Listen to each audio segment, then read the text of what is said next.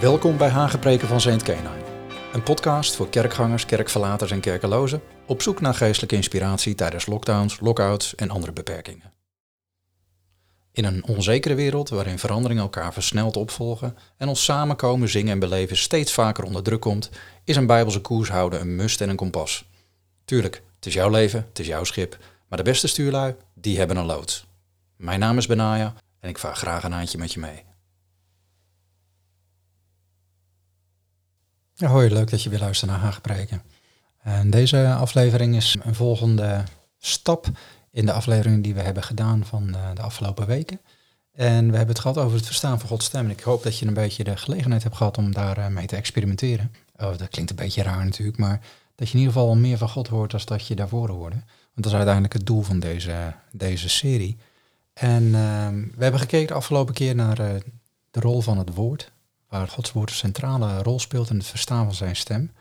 Omdat, uh, ja, eigenlijk simpelweg omdat God en zijn woord één zijn. En uh, de Bijbel heel duidelijk zegt dat het woord, daar zit het leven in. Het leven is ons licht. Het licht op ons pad. We weten dat Jezus er ook zelf over spreekt. Hij is de weg, de waarheid en het leven. En dat leven moet tot ons komen. En dat komt door het woord. Maar tegelijkertijd noemde ik ook vorige keer dat Heilige Geest een tekst kan doen oplichten en daarmee vervult hij een belofte die uh, eigenlijk de Heer Jezus ons, ons, ook al maakte, dat hij ons zou leiden in alle waarheid. Hij is natuurlijk de waarheid, de Heer Jezus, maar de Heilige Geest leidt ons daarin. En uh, ja, wat ik altijd een beetje jammer vind, is de Heilige Geest wordt door heel veel mensen neergezet als enkel een trooster. Dat klinkt een beetje, ja, naar mijn smaak een beetje te lief soms, want hij is zoveel meer. En Jezus zei dat natuurlijk wel. Hè. Hij noemde Johannes 14 van, uh, ik zal de Vader bidden en hij zal u een andere trooster geven, opdat hij bij u blijft tot een eeuwigheid. Maar het, het woordje wat daar gebruikt wordt, trooster, parakletos in het Grieks, um, werd eigenlijk in die tijd ook gebruikt voor juridische adviseurs en pleitbezorgers of advocaten. Dus feitelijk iemand die een ander vertegenwoordigt. Dus dat is eigenlijk ook de, de, ja, een hele mooie rol die de Heilige Geest natuurlijk inneemt. Hij vertegenwoordigt Jezus. En hij is ook een pleitbezorger voor ons. En dan zul je misschien nog vragen, nou, hoe komen de vertalers dan op trooster? Nou, het is afgeleid van het woord parakleo, wat troosten, aanmoedigen of aanvuren betekent, dus vandaar. Maar Jezus noemde hem ook nog de geest van de waarheid die de wereld niet kan ontvangen. Want ze zien hem niet en ze kennen hem niet. Maar wij kennen hem wel, want hij blijft bij u, zegt, zegt Jezus dan van de Heilige Geest, en hij zal in u zijn.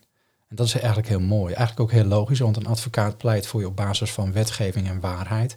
Dus als deze geest van de waarheid in je zal zijn, is het wel makkelijk dat je eigenlijk altijd je eigen advocaat bij je hebt die je adviseert, troost, aanmoedigt en aanvuurt.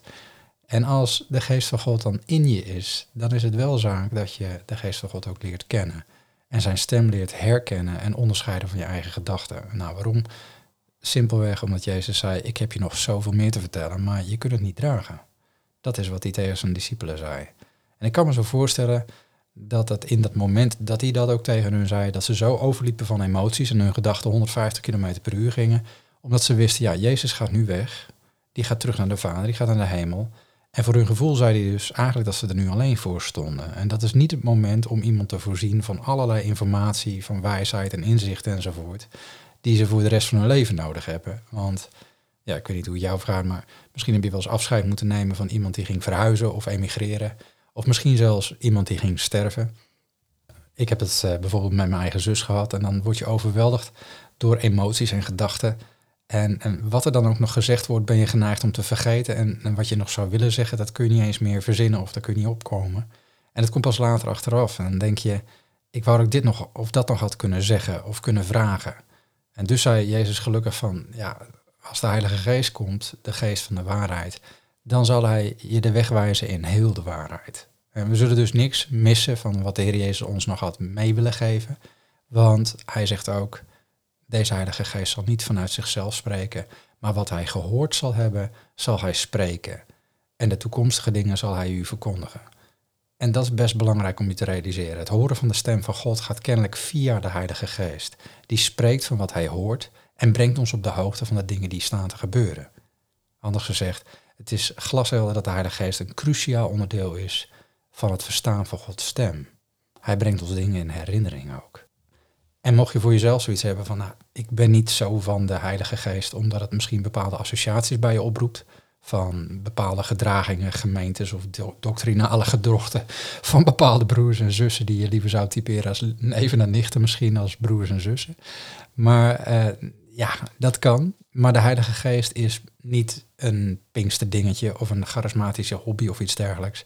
Jezus sprak de woorden toen er nog helemaal geen doctrinale filiaties waren gevormd. Dus de Heilige Geest is gewoon wezenlijk een persoon, deel van wie God is. En die zou naar ons toegezonden worden. En hij gaf een stuk of zeven vissers, een belastingambtenaren, nog wat lieden, uh, een heads-up van hoe ze in contact moesten blijven vanaf het moment dat hij naar de hemel ging. Namelijk via de Heilige Geest. dan zeg je misschien, ja maar Benaya, ik heb daar nog nooit bij stilgestaan en ook nog nooit wat van gemerkt trouwens. Nou, dat is eigenlijk helemaal niet zo vreemd. Want Jezus vertelde ook dat de Heilige Geest zichzelf niet op de voorgrond zal zetten. Want hij zei, hij zal mij verheerlijken en hij zal uit het mijne nemen en het aan u verkondigen. Dus alles wat de Vader heeft is van mij. En daarom heb ik gezegd dat hij het uit het mijne zal nemen en het aan u zal verkondigen. En zo blijft Jezus dus met ons in contact. Hij zal ons ook op die manier helpen om alles te onthouden. Je kunt trouwens alle teksten die, die ik gebruik um, sowieso uit de voetnotes halen van de podcast. Mocht je denken van, hé, hey, waar, waar heeft hij dat vandaan? En dit haalde ik uit Johannes 16. Maar in Johannes 14, twee hoofdstukken eerder, zegt Jezus dat hij deze dingen tot ons heeft gesproken terwijl ik bij u verblijf. Maar de trooster, de Heilige Geest, die de Vader zenden zal in mijn naam, die zal u in alles onderwijzen en u in herinnering brengen wat ik u gezegd heb. Het boeiende vind ik dan dat Jezus tal van persoonlijke kenmerken aan de Heilige Geest toekent, die ons laten zien dat het inderdaad ook om een persoon gaat. De persoon van God, van God zelf. En dat blaast ook al even tal van moderne ideeën uit het water, namelijk dat de Heilige Geest een soort kracht van God is, of een ongrijpbaar iets, of misschien wel vergelijkbaar met de Force uit Star Wars. En ik heb zelfs al theorieën gehoord dat het een soort innerlijke chi is, uh, wat je in Oosterse religies ziet. Nou, dat is het allemaal niet, want ja, dat staat het niet toe. Uh, ik weet ook uit mijn gesprek bijvoorbeeld met Jehovah's getuigen, die, uh, die bestuderen ja, eh, natuurlijk allerlei geschriften en leerstellingen. Ehm, maar die hebben ook de Heilige Geest als een soort onpersoonlijke kracht, zien zij dat. En niet als een wezenlijk deel van God zelf, Gods persoonlijkheid. En leg je daar dan dit soort teksten naast, ja, dat onomstotelijk kun je dan zien wat de Heilige Geest doet. Namelijk hij vertroost, hij pleit, hij onderwijst, hij brengt ons dingen in herinnering, hij verkondigt dingen. Ja, dat doet een kracht niet. En je kunt zelfs de Heilige Geest bedroeven, zegt de Bijbel. Ja, hoe kun je nou een kracht bedroeven? Dat kan niet. De Griekse context laat ook geen ruimte voor algemeenheden binnen de context van de schrift. Als je kijkt naar de werkwoordsvormen die worden gebruikt om de taak van de Heilige Geest te beschrijven. Nou, waarom zeg ik het nou allemaal? Gewoon om je ervan te doordringen dat we hebben te maken met een persoon. De persoon van de Heilige Geest. En die heb je dus nodig. Sterker nog, Paulus beschrijft in Romeinen dat uh, en ieder die door de geest van God wordt geleid, een zoon van God is. Romeinen 8, vers 14. En wie de geest van God niet heeft, die behoort God niet toe. Dat is nogal wat. Waarom is dit? Nou, ik denk ten eerste omdat de Heilige Geest degene is die Gods liefde in ons hart uitstort. En dat vind je in Romeinen 5, vers 5. En wie niet lief heeft, ja, die kent God niet, zegt de Bijbel. Want God is liefde. Nou, hoe verklaar je dan anders dat christenen um, ja, het onmenselijke vermogen kunnen ontwikkelen om vijanden lief te hebben en te zegenen wie ze vervloeken. Dat is een vorm van liefde die niet normaal menselijk is. Dat is een hogere goddelijke liefde, een, een agape liefde zou je zeggen in het, in het Grieks. Hè, zelfopofferende liefde, die ons vreemd is als mensen. Want we zijn geneigd om van onszelf te houden, niet per se van de ander. En dus dat is de reden dat Gods liefde in ons hart moet worden uitgestort. En dat doet de Heilige Geest. En ten tweede is het ook de manier hoe Jezus in ons blijft. Nou, wat bedoel ik daarmee? Dat als de Heilige Geest ons woorden van Jezus in herinnering brengt en uit Christus neemt en het aan ons geeft, dan is zijn aandeel in het gelijkvormig worden aan Jezus als levende woord natuurlijk cruciaal. Juist omdat Jezus zei, wie in mij blijft en ik in hem, die draagt veel vrucht, want zonder mij kunt u niks doen. Johannes 15, vers 5. Maar dat is ook een, een radicaal statement. We leven namelijk in een doe-het-zelf wereld. Een wereld waarin mensen geloven in zelfliefde, in zelfrealisatie, in zelfactualisatie in sommige stromingen enzovoort. Er zijn tal van cursussen en trainingen opgezet hoe je, hoe je kunt in touch komen met je hogere zelf en jezelf updaten naar een betere versie van jezelf. Het is voortdurend zelf, zelf, zelf.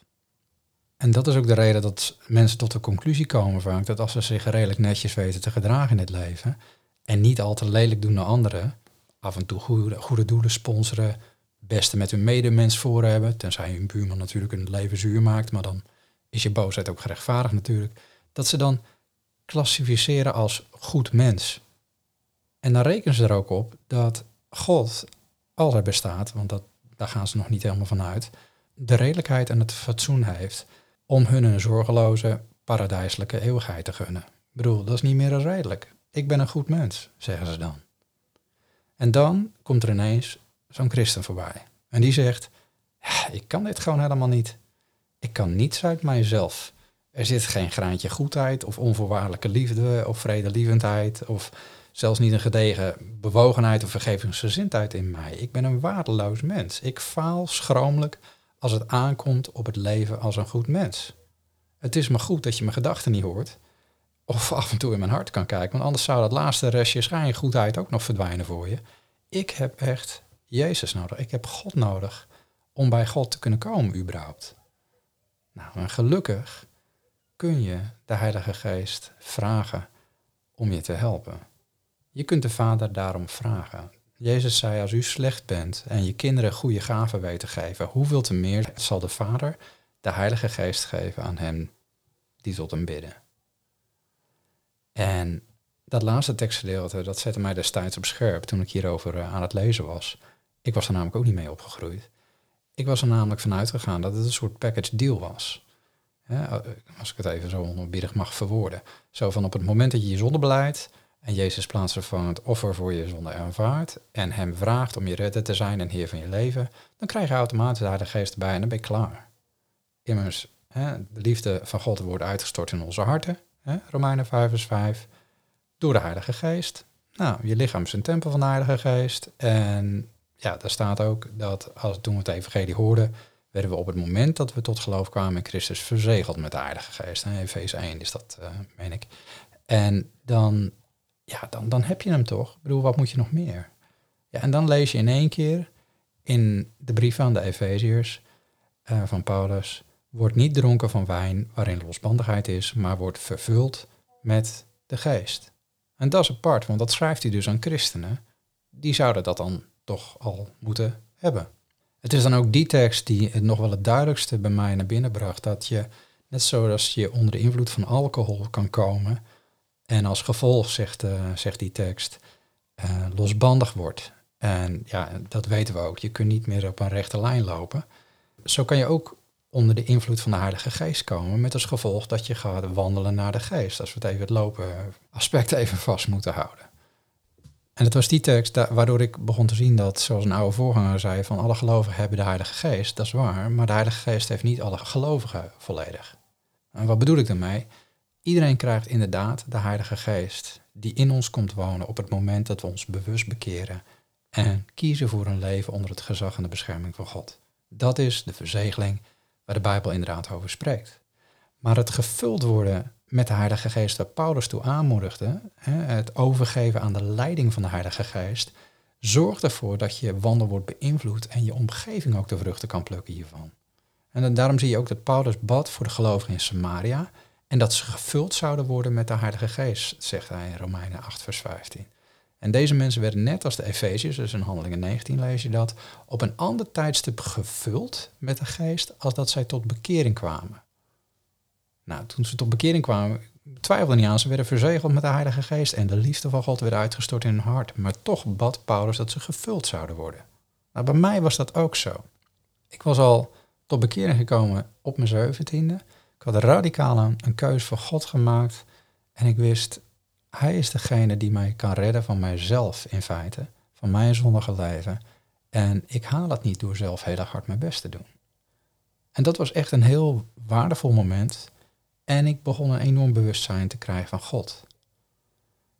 Het was pas later, toen ik dit soort teksten las, dat ik dacht, hé, hey, ehm, gevuld worden, maar wat betekent dat dan? En ik weet nog dat ik op een gegeven moment in een soort samenkomst was. En dat was destijds nog in Vierhouten met een tienerdienst.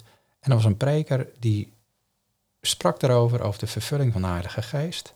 Ik kan me niet heugen dat er een oproep was. Ik weet alleen dat ik op de fiets stapte en zei, Heere God, als het inderdaad zo is dat u de Heilige Geest geeft en aan iedereen daarom bidden, geef mij dan de vervulling met de Heilige Geest. Niet dat er heel veel gebeurde op dat moment. Ik kreeg geen bliksemflits of, of tintelingen in mijn lichaam of wat dan ook. Maar ik weet wel, ik heb de hele weg zitten zingen. Van Vierhouten naar Nunspeet, waar wij vroeger woonden. En ik voelde me zo blij. En ik wist, er is iets gebeurd in mij. Er is iets sterks gebeurd in mij wat sterker was dan wat ik daarvoor had. En dat ik ook meer doorkreeg van hoe zijn leiding werkte voor mijn leven. Ik zag ook meer in de Bijbel. Ik las ook meer dingen in de Bijbel. Ik dacht, hé, hey, dat, nu snap ik het. En dat is voor mij. En zo werkt God. Nou weet ik natuurlijk niet waar jij staat in je leven. En ik weet ook niet of je al bewust bent van de intentie en het verlangen van de Heilige Geest om zo'n invloed op je leven uit te oefenen. Op een manier dat het je leven verandert. Maar ik daag je uit om de Vader te vragen om je te vullen met zijn Heilige Geest. Want dit zorgt er niet alleen voor dat je veel bewuster wordt van wat Jezus tot je wil zeggen. Want het gaat om het verstaan van het stem. Maar ook dat je de dynamiek gaat ervaren in je geestelijk leven die radicaal verschilt van wat je misschien nu al van God ervaart. Want de Heilige Geest wil dingen doorgeven van Jezus, zoals we lazen. Dus dit zal je helpen. En als je hier aan twijfelt, dan zou ik zeggen, nou, lees het boek Handelingen zelf maar eens door. Om te zien wat er gebeurt vanaf het moment dat mensen gevuld werden met de Heilige Geest. Ervoor en daarna. En dan zul je zien dat het een exponentieel verschil is. En voor mensen die hier naar luisteren en denken, oké, check, dat heb ik alles gedaan. Prima, heb ik al, check. Zou ik willen zeggen, blijf vragen om meer invloed van de Heilige Geest in je leven. Want, net als met wijn, als je blijft drinken, dan word je steeds raarder in je loopje. En blijf je raar lopen. Nou, en word vervuld met de Heilige Geest. Als je blijft vervuld blijft worden, dan ga je meer en meer wandelen naar de Geest. En dat is de bedoeling. En ik denk ook dat je dan meer gaat verstaan van Gods Geest. Omdat je nauwgezetter wandelt met Hem. Goed. Weer genoeg stof tot nadenken. We zijn een tijdje gebleven in het woord. We hebben nu gesproken over de Heilige Geest. We gaan volgende keer verder met de verschillende manieren hoe God leidt. Door innerlijke vrede, door onze gedachten. Wat het verschil is als hij fluisterend spreekt of uit de hemel spreekt. En hoe hij door andere dingen kan spreken, onze omstandigheden. Door wijze raad van anderen, door dromen, door visioenen. Er zijn nog zoveel manieren hoe God wil spreken. Heb je vragen? Heb je aanvullingen? Schroom niet. Surf even naar benaje.nl. Dan word je doorgeloodst naar een contactformulier van de website. Ik zou zeggen, blijf luisteren, blijf koers houden. En de volgende aflevering navigeren we verder.